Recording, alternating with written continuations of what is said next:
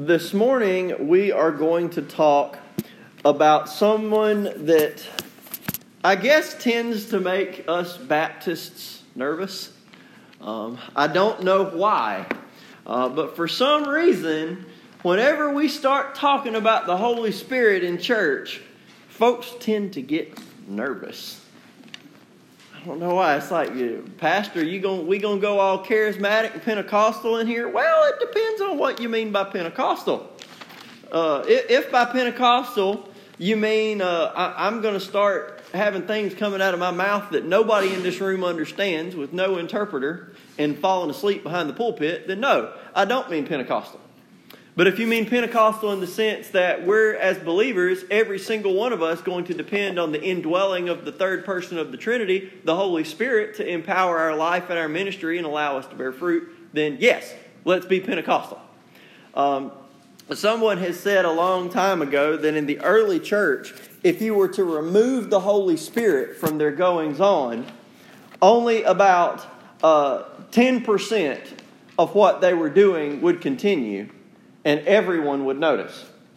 But if you were to remove the Holy Spirit from the doings of the modern church, about 90% of what we do would continue and hardly anyone would notice. The Holy Spirit is not just important, He is essential. The Holy Spirit is key to our lives as believers. And I'm a, a, I, am a pretty goofy person. I like reading web comics, and to make a point of, of sometimes the way that we uh, commit mild errors without thinking about it is that we refer to the Holy Spirit as an it instead of a he. Uh, the, the, Holy Spirit is not an it. I read a comic one time where it was two guys having a conversation, and one says to the other, uh, you know, I'm just struggling to understand the Holy Spirit and how it works in my life as a believer. And the other guy says, Well, that's your first problem is the Holy Spirit's not an it, it's a he. Or he's a he, he's a person. And the second guy says, Yeah, well, you know what I mean. Well, let, we'll talk about this later. Hey, I've, I'm, I'm getting ready to ask my fiance to marry me. Um, can you tell me what I need to do uh, tonight? And the other guy says, Well, first I would take it out to dinner. Then I would buy it a, a nice meal. Then I would give it a ring. The guy says, She's not an it, she's a person. The, the first guy said, Yeah, well, you know what I mean. See, the, the point is the Holy Spirit is a person. He has revealed himself as a person. So I wanted to kind of throw that out there before we talk about the Holy Spirit, because if you start from the point of thinking the Holy Spirit is some impersonal force, that he's really more of an it that just kind of floats around believers and helps us do stuff. No. The Holy Spirit is a person. He communicates. He lives with us. He lives in us. If you know Jesus Christ, that first we've got to start by thinking about the Holy Spirit as a person. And the second question we've got to ask is what does this person do amongst us? Well, I can't put everything that the Holy Spirit does into one sermon. I just flat can't do it. And if I tried to do it, y'all would not like it because when about 2 o'clock got here, y'all would say we've had enough. Uh, but what we're going to do today, since we're at the portion in the Creed where it just says, we believe, I believe in the Holy Spirit. We're going to look at what our Lord and Savior Jesus Christ said the Holy Spirit was going to do when he arrived. Uh, so uh, it, that's going to be in John chapter 16, and we're just going to look at verses 7 through 11. So if you'll stand with me out of respect for the reading of God's Word, we're going to spend this morning talking about our helper, the Holy Spirit. John chapter 16, verses 7 through 11. Nevertheless, I tell you the truth, it is to your advantage that I go away. For if I do not go away, the Helper will not come to you. But if I depart, I will send him to you. And when he has come, he will convict the world of sin and of righteousness and of judgment. Of sin, because they do not believe in me. Of righteousness, because I go to my Father and you see me no more. Of judgment, because the ruler of this world is judged. Let's go to the Lord in prayer. Father, I pray that you would send the Holy Spirit to us this morning to convict us of sin in, ju- in righteousness and judgment. Um, Lord Jesus, we do thank you that you return to the Father so that we might have the Holy Spirit. And Holy Spirit, we thank you that you are amongst us this morning, those who have trusted in the Lord Jesus Christ to, to give us illumination so that when we look at Scripture, we can see it beyond the veil, that we do not see it uh, held away from us, but Lord, you make it clear to us when we read it, and you help us to understand what sin, righteousness, and judgment are. In Jesus' name, amen. You can be seated. So, uh, I, I want to break this into uh, exactly what Jesus said the Holy Spirit's going to do when He arrives. But before we get there, we have a couple of verses of prologue in verses 7 and 8. And I wanted to kind of take these and set them apart because uh, I, I, don't want to use the word unbelievable because obviously we're supposed to believe it, but incredible, uh, maybe, in verses 7 and 8. Listen to what the Lord Jesus says. He says, Nevertheless, I tell you the truth. Anytime you see Jesus say, I tell you the truth, or something like verily, verily, or behold, or anytime Jesus prefaces what he says with that, that's kind of a hint to you to pay extra attention. Uh, that Jesus, anytime Jesus speaks, you need to pay attention. Um, that you need to be paying attention when he talks at any time. But even Jesus himself, despite the fact that all of his words were the words of God, he said, Hey, even though I'm God and you pay attention to all my words, pay special attention to these. So he says, Nevertheless, I tell you the truth. It is to your advantage that I go away. Stop and think about that for a second. There are very few things that I could think would thrill my soul more than the incarnate Word of God standing right in front of me. Wouldn't you love for King Jesus to physically be present in this building today? Wouldn't that be great? That would be awesome. And if you're here last week, you know, be careful, it could happen any second. I mean, he could show up. It's his house. He can walk in when he wants to. But Jesus just said to his disciples, it is to their advantage that he go away. Why? For if I do not go away, the helper, the paraclete in Greek, the helper will not come to you. But if I depart, I will send him to you. Jesus said very clearly, if I do not go away, and by go away, you have to mean the whole process his death, burial, and resurrection. Again, just like the creed, the creed says, he was crucified, dead, and buried. On the third day, he rose from the dead and ascended to the right hand of God the Father Almighty. He, he went away. He was crucified, he left the land of the living, went into the tomb, came back, and ascended to the right hand of God the Father Almighty. That he temporarily went away in his death. He temporarily returned to life. I mean, permanently returned to life, but temporarily returned to be among the disciples. And then returned to the Father until at which time he shall return to judge the quick and the dead. That he is permanently alive, but he has returned to the right hand of the Father for now. And Jesus said, if it were not for this process of events, the crucifixion, the resurrection, and the ascension, if it wasn't for that, the Holy Spirit would not come to you. So Jesus was telling his disciples, guys, if I stay with you like this, having never been crucified, having never been buried, having never been raised, having never ascended, then yes, you would have me with you, but you would not have me within you. That's a very different existence. The difference between New Testament Christians and Old Testament saints is that God was always near them, but he was never within them. If you look at the Old Testament, I mean, think, think back to our boy Samson. Big old hulking dude, pulled building down on top of the Philistines. Anytime something like that was going to happen, what did you see? The Spirit of the Lord came upon him. He didn't live there. He just came upon him to accomplish what needed to be done, and then he withdrew. In the New Testament, that doesn't happen to us. Once the Holy Spirit comes to live within us, He doesn't leave.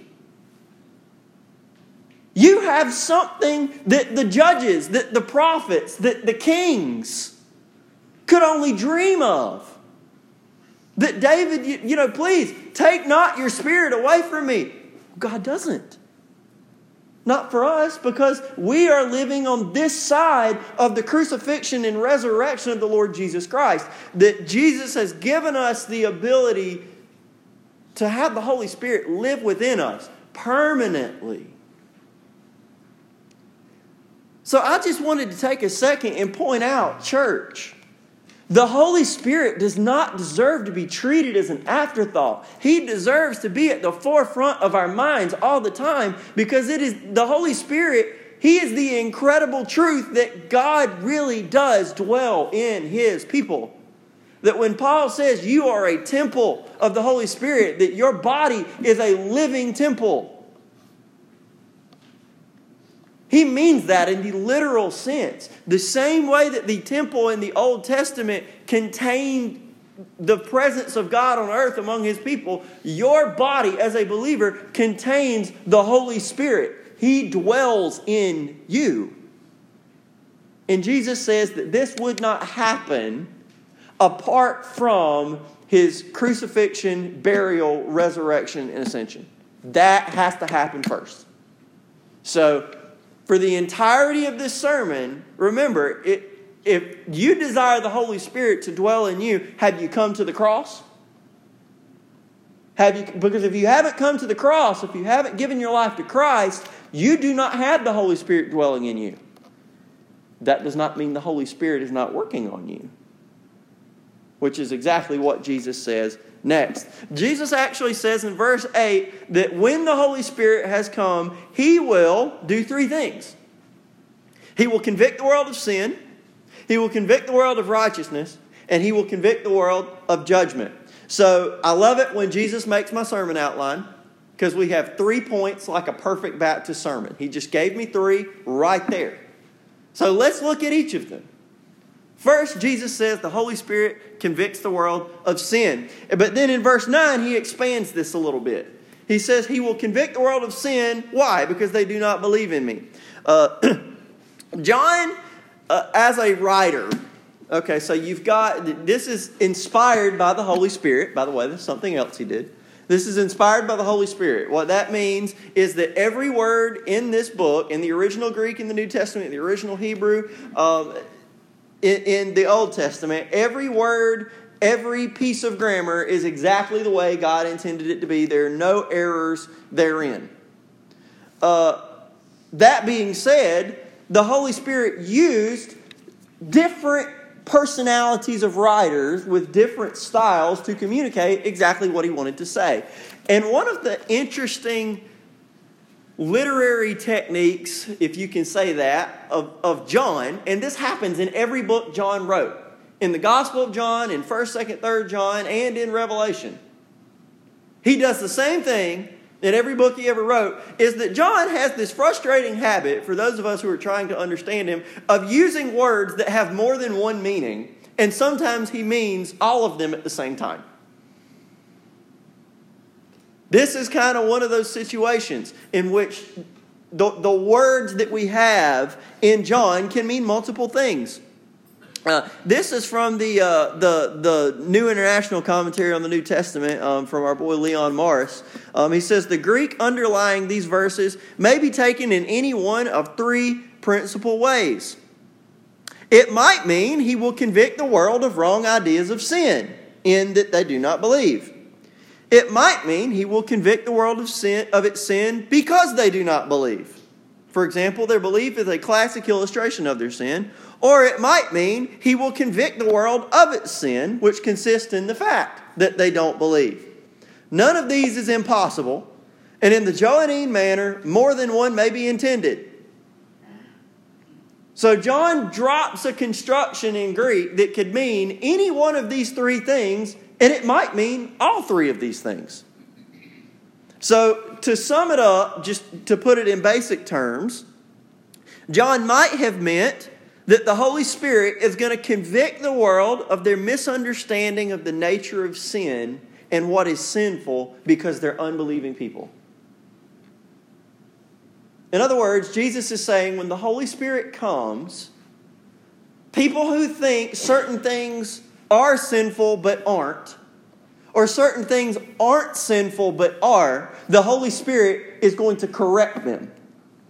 Because the reason that they misunderstand sin is because they haven't believed in the right God. That's one possible meaning.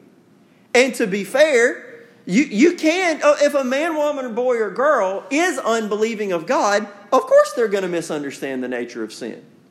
Look at any major world religion. Uh, take, take Hinduism, for example. This is, this is a classic, this is a great example, at least in my mind. Hindus believe in reincarnation, right? Hindus believe that when you die, your soul gets recycled into a new body. It may or may not be human, depending on how you lived. If you live well, then you get to be a better human. If you live poorly, you might be a skunk. I don't know. Because Hindus believe in reincarnation, they believe that humans could potentially be reincarnated as animals. So, as a logical deduction, well, if grandma died and grandma could be that cow out back. I don't need to eat that cow out back because certainly eating that cow out back would be sinful if that cow is grandma. This, sound, this sounds like a chuckle, but it's, it, that's the logic. That if humans are reincarnated and humans can become animals, then it's sinful to eat animals because we might be eating a human. Now, that, that's their logic based on the way they believe God, God's, the afterlife works. See how believing in different gods leads you to a different conclusion of what is sinful? Now, if you believe in the God of the Bible, first off, we have no problem eating a hamburger. Thank the Lord. That, that, that's not an issue, but if you believe in the God of the Bible, then your definition of sin is going to match the definition of sin that the God of the Bible has, which is anything that uh, is against or contrary to his character. Christians define sin differently from Hindus because Christians have a different God than Hindus. If you've ever seen someone justify an action as, well, this is okay for me to do because I believe, that's a religious statement. That's a religious statement. You know, for example, uh, uh, I was talking with a friend this last week. Uh, we were discussing the abortion debate. That whether or not abortion is appropriate boils down to one question Do you believe that what you're killing is a baby or something else? Well, for Christians, you formed me in my mother's womb. You knit me together in the secret place. That, yeah, uh, absolutely, the life in the womb of the mother is a baby. God says, Thou shalt not murder. Human beings are made in the image of God. So if this is a human, if this is a person, then it's a sin to do that. Well, if somebody says, Well, I don't believe in God. I don't believe that that in the womb is a human. Do you see how different beliefs lead to different definitions of sin? One thing that Jesus says the Holy Spirit is going to do is when He comes, He is going to convict people of what sin really is. Because they don't believe in God, they have a, a, a, a failing definition of what is sin. That's one potential meaning. The second potential meaning of this, and keep in mind, it can, it can mean all three at once. John does this all the time. The lack of belief in Jesus, this is the second meaning, the lack of belief in Jesus is exemplary of their life of sin in every other area.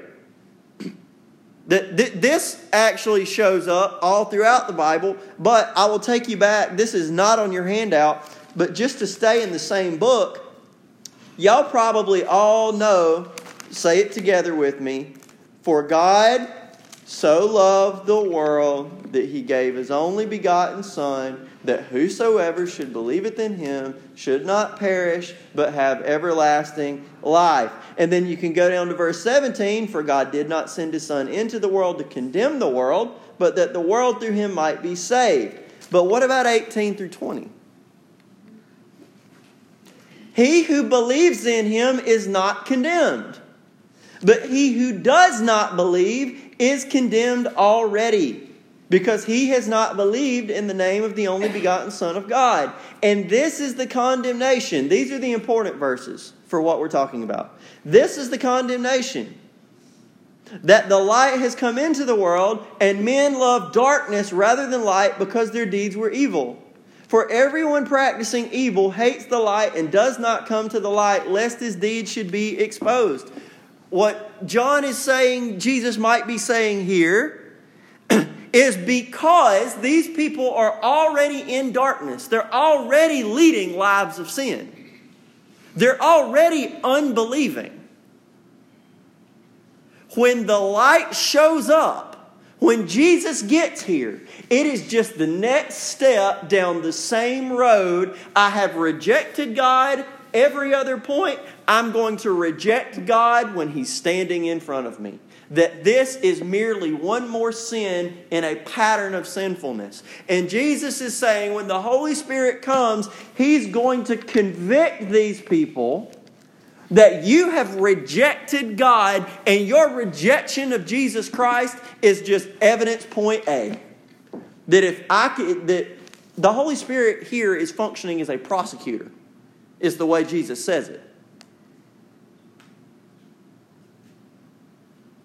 That we talk all the time about Jesus being our advocate. We talked about Jesus being our advocate a couple of weeks ago. In this particular passage, the Holy Spirit is not functioning as the advocate, He's functioning as the prosecutor. And He's saying, based on your life of sin, to pick the one condemning piece of evidence to prove your sin, it would be the rejection of Jesus Christ. That the light showed up and you loved darkness rather than light. Because if you had loved the light, you would have come to Jesus. But you didn't come to Jesus, that means you love the dark. That you continue in this path of sin. Believing Jesus at his word would have meant abandoning their sinful lives, but they were not willing to do that, so they refused to believe. That that's the second potential meaning that their lack of belief in Jesus was exemplary of the rest of their pattern of sin. And then, third, the unbelief in Jesus itself is sin. That unbelief is a sin is confirmed over and over throughout Scripture. Uh, I'll give you another couple that are not on your handout because I'm trying to move quickly because we do have some thick Scripture uh, that's on there. But Isaiah chapter 31 1. Isaiah chapter 31 1. If I can get my my page to turn here. That, that God says this through the prophet Isaiah explicitly Woe to those who go down to Egypt for help and rely on horses, who trust in chariots because they're many, and in horsemen because they're very strong, but do not look to the Holy One of Israel, nor seek the Lord. We do this in a mild way whenever somebody says, Is there anything I can do for you? And you go, No, I guess not. Just pray. That we take what should be our first resort and we make it the last resort. That unbelief itself is a sin. Uh, that uh, look at look at um, Second Chronicles chapter 16, verses 7 and verse 10. Uh, this is a, a, story of a king named Asa. Uh, and Asa is not the king that you want your life to be patterned after because Asa is known for being unbelieving. Verse 7 At that time, Hanani the seer came to, to Asa, king of Judah, and said to him, Because you have relied on the king of Syria and have not relied on the Lord your God, therefore the army of the king of Syria has, has escaped from your hand. That he found himself in a pickle. And rather than calling on God to say, God, deliver me from my enemy who is coming after me, he didn't go to God. He went to another king and said, Hey, make a treaty with me. I'll pay you more than the other guy, and then you can help me beat him, and then I'll be out of trouble. Well, God sent a prophet to Asa after he made this deal, and he said, Asa, you screwed up because you didn't come to me. By not going to God, that's a silent admission that you think there are better options. And then Asa does it again in verse 10. Er, then Asa was angry with the seer for telling him this, shooting the messenger, and put him in prison, for he was enraged at him because of this. And Asa oppressed some of the people at that time. The Asa did not like God telling him, Hey, I'm going to discipline you because you didn't believe. Now, why does God discipline people? Sin. Asa's sin was his unbelief. And when the Holy Spirit comes, he convicts of that as well. He convicts of unbelief. Now, personally, and the, the commentators thought so too, I think the primary meaning is probably the second one. That the Holy Spirit shows up, and if you're saved, you remember this moment. You remember when you recognized, oh my goodness, I don't just do sin sometimes, I live a life of sin. I am a sinner. That is who I am. The day that happened to you, the day you recognized that you were a sinner, the reason you recognize that is it's not because some preacher told you. Preachers tell people that every Sunday. The reason you recognize that is because the Holy Spirit did what Jesus said he was going to do, and the Holy Spirit showed up as the prosecutor and convicted you of your sinful lifestyle and said, Your unbelief in Jesus is exhibit A of your sinful life. But then he did what? He called you to turn from that sinful life and believe.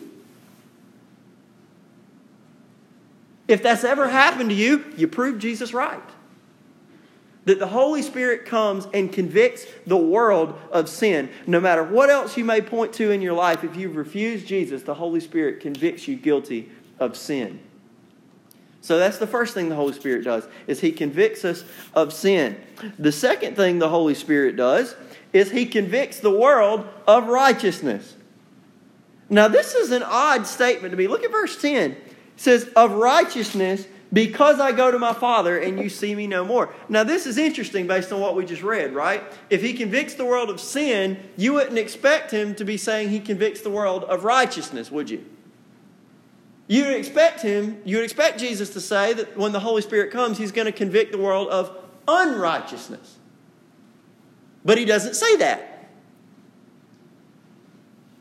He says he's going to convict the world of righteousness. And then it says, Why? Because I go to my Father and you see me no more. So, whose righteousness is the Holy Spirit convicting the world of? Jesus' righteousness. Well, why does the Holy Spirit have to convict the world of His righteousness? Everybody knows He's righteous. No, they don't. No, they don't. Say, well, if Jesus was here, ah, but He's not. Isn't that just what Jesus said? That the Holy Spirit is going to convict the world of righteousness. Why? Because I go to my Father and you see me no more. That Jesus is not physically walking this earth to be cross examined. And if he was walking this earth to be cross examined, I'm not so sure that would help. Isn't that what the Pharisees and the scribes did for his entire earthly ministry? Is try and prove him unrighteous, try and prove him crazy. Listen to this. These are things that Jesus was accused of being, and I sum them up and then I'm going to give you a reference. I'm not going to go back and read every passage. First, Jesus was accused of being a glutton, drunkard, friend of tax collectors, and sinners. That's in Matthew chapter 11, verse 19. This one, particularly crazy, he was accused of being an illegitimate child possessed by a demon. John chapter 8, verse 48. I mean, I mean that one is I'm close enough to it. Just so you can say, well, Josh, are you exaggerating a little bit? No, I'm not. I mean, that's that's basically verbatim. John chapter 8, verse 48. Then the Jews answered and said to him, Do we not say rightly that you are a Samaritan? In other words, that you are not actually a Jew, and have a demon. I mean, that's what they accused Jesus of. They accused Jesus of being an illegitimate child possessed by a demon. They accused him of being, quote, out of his mind. Mark chapter 3, verse 21. If you thought the uh, illegitimate child one was bad, they accused him of being possessed by Satan. Mark chapter 3, verse 22. And then finally, before his crucifixion, the crowd accused him of being a seditionist out to overthrow Rome. John chapter 19, verse 12. See, the, the world couldn't make up its mind that Jesus was righteous when he was among us the first time. Do you think that Jesus would fare any better in 2018?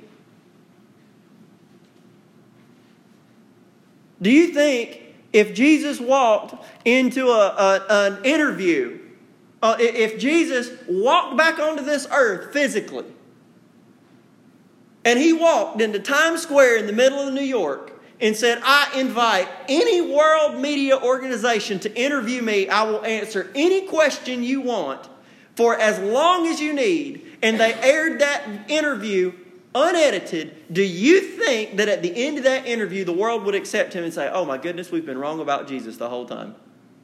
He's actually completely right about everything. Do you think that would happen? No. It didn't happen then, and it wouldn't happen now.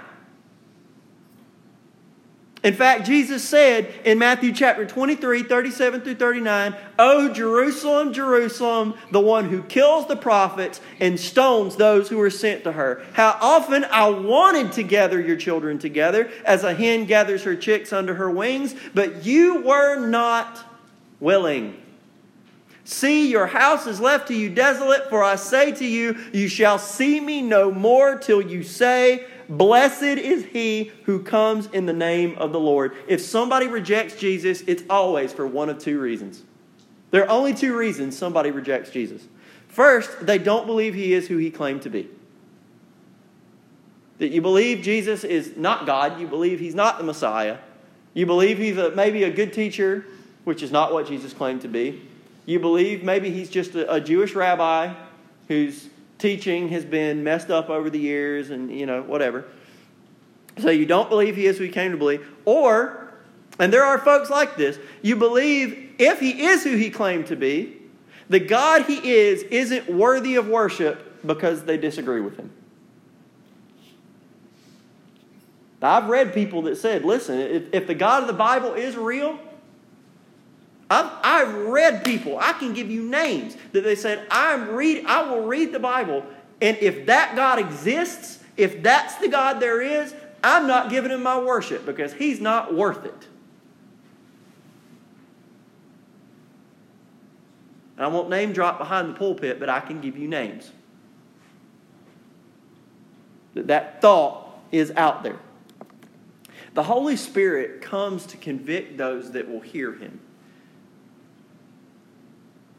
Y'all, Jesus is actually righteous. He is actually right. That Jesus is actually morally perfect. The reason that I stand up here behind this book the reason that when, when we get together and we pray on Sunday mornings before Sunday school, I've got some believers who, who get together and they pray and, and thank the Lord. They pray for me before I get up here and preach. And they say, hide him, hide Josh behind the cross. The reason that I'm thankful they pray for that is because Jesus is perfectly morally righteous. His words are inerrant. His words are perfect. There is no mistake in them. If there is a difference between my life in this book, if there's a difference between my sermon in this book, if there's a difference between my opinion in this book, then I'm the one who needs to change, not this. We don't correct this, this corrects us. The Holy Spirit comes and convicts, convinces those that will listen to him. You don't get to judge Jesus. Jesus gets to judge you. He's perfect. He's good, He's right, but He's also merciful. He's also kind. He's also loving. He's also willing to accept you and to forgive you. So if you're here today and you're thinking, well, Jesus has got to convince me, let your wall down and let the Holy Spirit talk to you for a little bit and ask yourself the question Have I been, have I been looking at Jesus the wrong way? Are you willing to admit that maybe he's been right the whole time? And maybe it's us who are wrong? 1 Corinthians 12, 3. Therefore, I make known to you that no one speaking by the Spirit of God calls Jesus accursed. If you, if you can call Jesus accursed, or if you can call Jesus anything other than the Son of God, you are not speaking by the Spirit.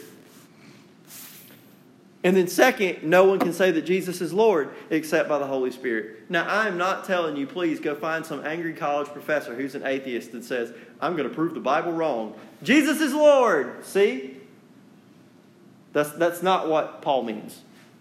He's not saying you cannot physically pronounce the words Jesus is Lord unless the Holy Spirit's helping you. What he's saying is if you are convinced that Jesus is Lord, that Jesus is God, if you are convinced of that here today, you're convinced of that because the Holy Spirit convinced you. That that's how you got there on a side note, this is why we, as, as conservative Baptists, we don't believe in a second baptism of the Holy Spirit after salvation. When you gave your life to Christ and He saved you, you got the Holy Spirit. He's not leaving. How do I know that? Well, the fact that you believe that Jesus is Lord means that the Holy Spirit is with you. Because you can't believe that Jesus is Lord except by Him. That's what the Bible says. That's what Jesus says the Holy Spirit does when He shows up as He convicts you of Jesus' righteousness. And then finally, after the Holy Spirit convicts the world of its sin, the Holy Spirit convicts the world of Jesus' righteousness because Jesus is not physically here for them to see Him. They have the Holy Spirit now. Finally, the Holy Spirit convicts the world of judgment. In verse 11, Jesus says of judgment, why? Because the ruler of this world is judged. this is also interesting because it's not the judgment of the sinner that's in view here. It's the judgment of who? The ruler of this world. And the judgment of the ruler of this world has already taken place. That's what Jesus says. It's already been done. All that's left is for the sentence to be carried out. So, who's the ruler of this world? Before we answer this question, though I'm sure some of you probably know, it's somewhat obvious. This is John again. John is doing this thing where he uses one word with multiple meanings. He uses this word world. We just quoted John 3:16, right? For God so loved the world. but then he says the ruler of this world is judged. I've got a few verses I'm going to read to you that are not on your handout so that you can see. John, by the way, uses the word world 111 times in the books that he wrote, and he has multiple meanings for the exact same word. So in this passage, he says, the ruler of this world. In John 3 16 and 17, we just quoted, For God so loved the world that he gave his only begotten Son, that whoever believes in him should not perish but have everlasting life. For God did not send his Son into the world to condemn the world, but that the world through him might be saved. So in John 3 17, he came to save the world. Well, in John 12 31, Jesus says, Now is the judgment of this world. Wait a minute, I thought he said he didn't come to condemn the world. But now he says it's the judgment of this world. John 14, 17, the Spirit of truth, whom the world cannot receive, Well, wait a minute. I thought he came to save the world. And if he came to save the world, but the world can't receive the Spirit, what's going on? John 5 19. We know we are of God, and the whole world lies under the sway of the wicked one. Well, wait a minute. If we're of God, then we don't lie under the sway of the wicked one. So are we not part of the world? there are two senses in which John uses the word cosmos. It's the Greek word for world. In one sense, he uses it to mean everybody. In that sense, we are part of the world. We're, we're in this. We're people. We live on this planet. We're part of society. We are part of the world. In the second sense, John means it as the system by which this fallen world operates. Have you ever heard somebody says, you know, they're wise in the ways of the world? You ever heard somebody say something like that? You know, that doesn't mean in the ways of just people. That means they know how to get by in a shifty, messed up world that we lived in. That's the second meaning of the world. Christ came to save everyone in the world. He did not come to save the messed up system that this world operates by. Everyone is able to receive the Spirit because Jesus Christ died for everyone. So if you trust Christ, you can receive the Spirit. There's no one who is excluded from being able to trust Christ and have the Spirit. But this world system is not able to receive the Spirit, it doesn't know Christ. Jesus didn't come to save this world system. Jesus, uh, Satan doesn't rule over everyone because there are those who have trusted Christ. You see, John uses it two different ways. So when Jesus says the Holy Spirit will convict the world of judgment, because the ruler of this world is judged. Jesus is saying the Holy Spirit, when He comes and He moves in somebody's heart, He will cause them to recognize that the world they have been devoting their entire life to all of their money, all of their fame, all of their kingdom, all of the stuff that is really a giant waste of time, the Holy Spirit will finally help them see it, see it for what it is. That the ruler of this world has already been judged.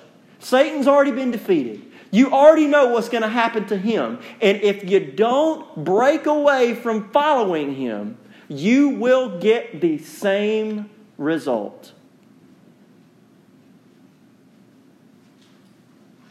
Ephesians chapter 2, verses 1 and 2, Paul says, You he made alive, who were dead in trespasses and sins, in which you once walked according to the course of this world, according to the prince of the power of the air, the spirit who now works in the sons of disobedience.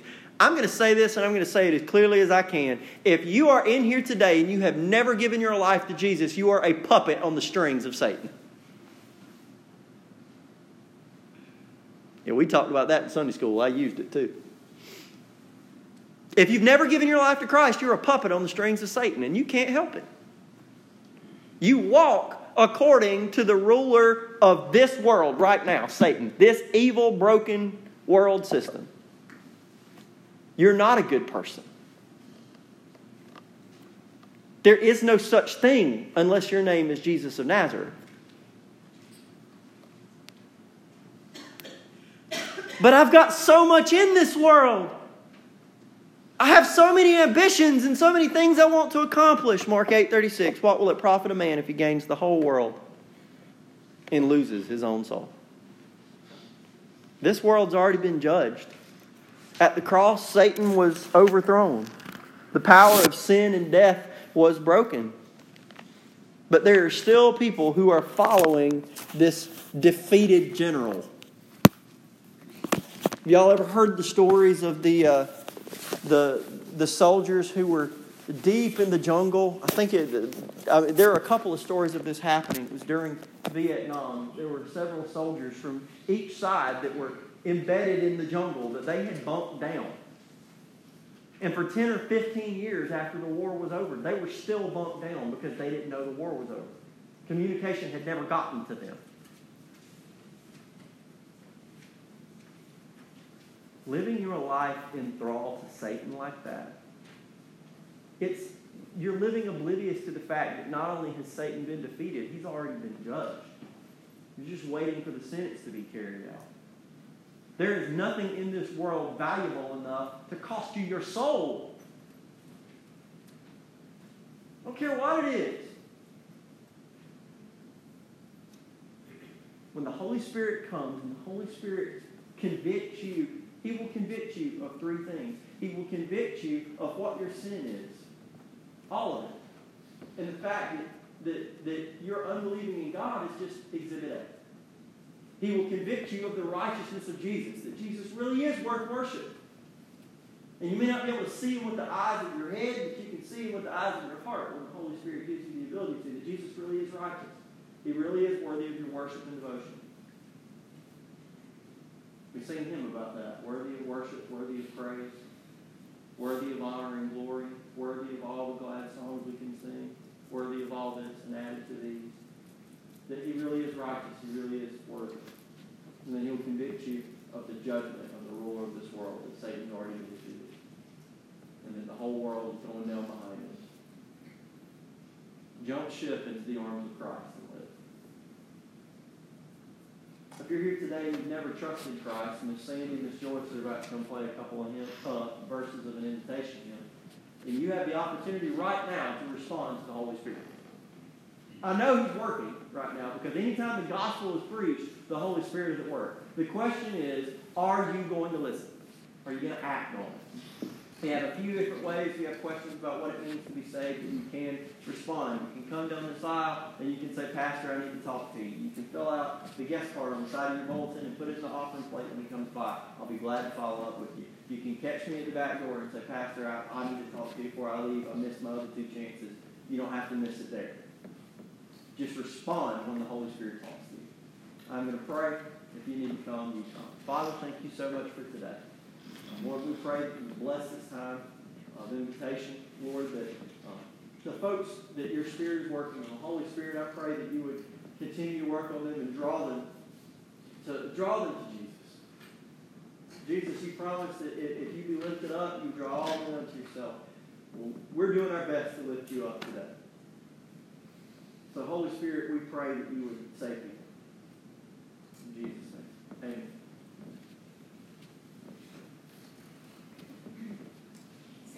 Thank you.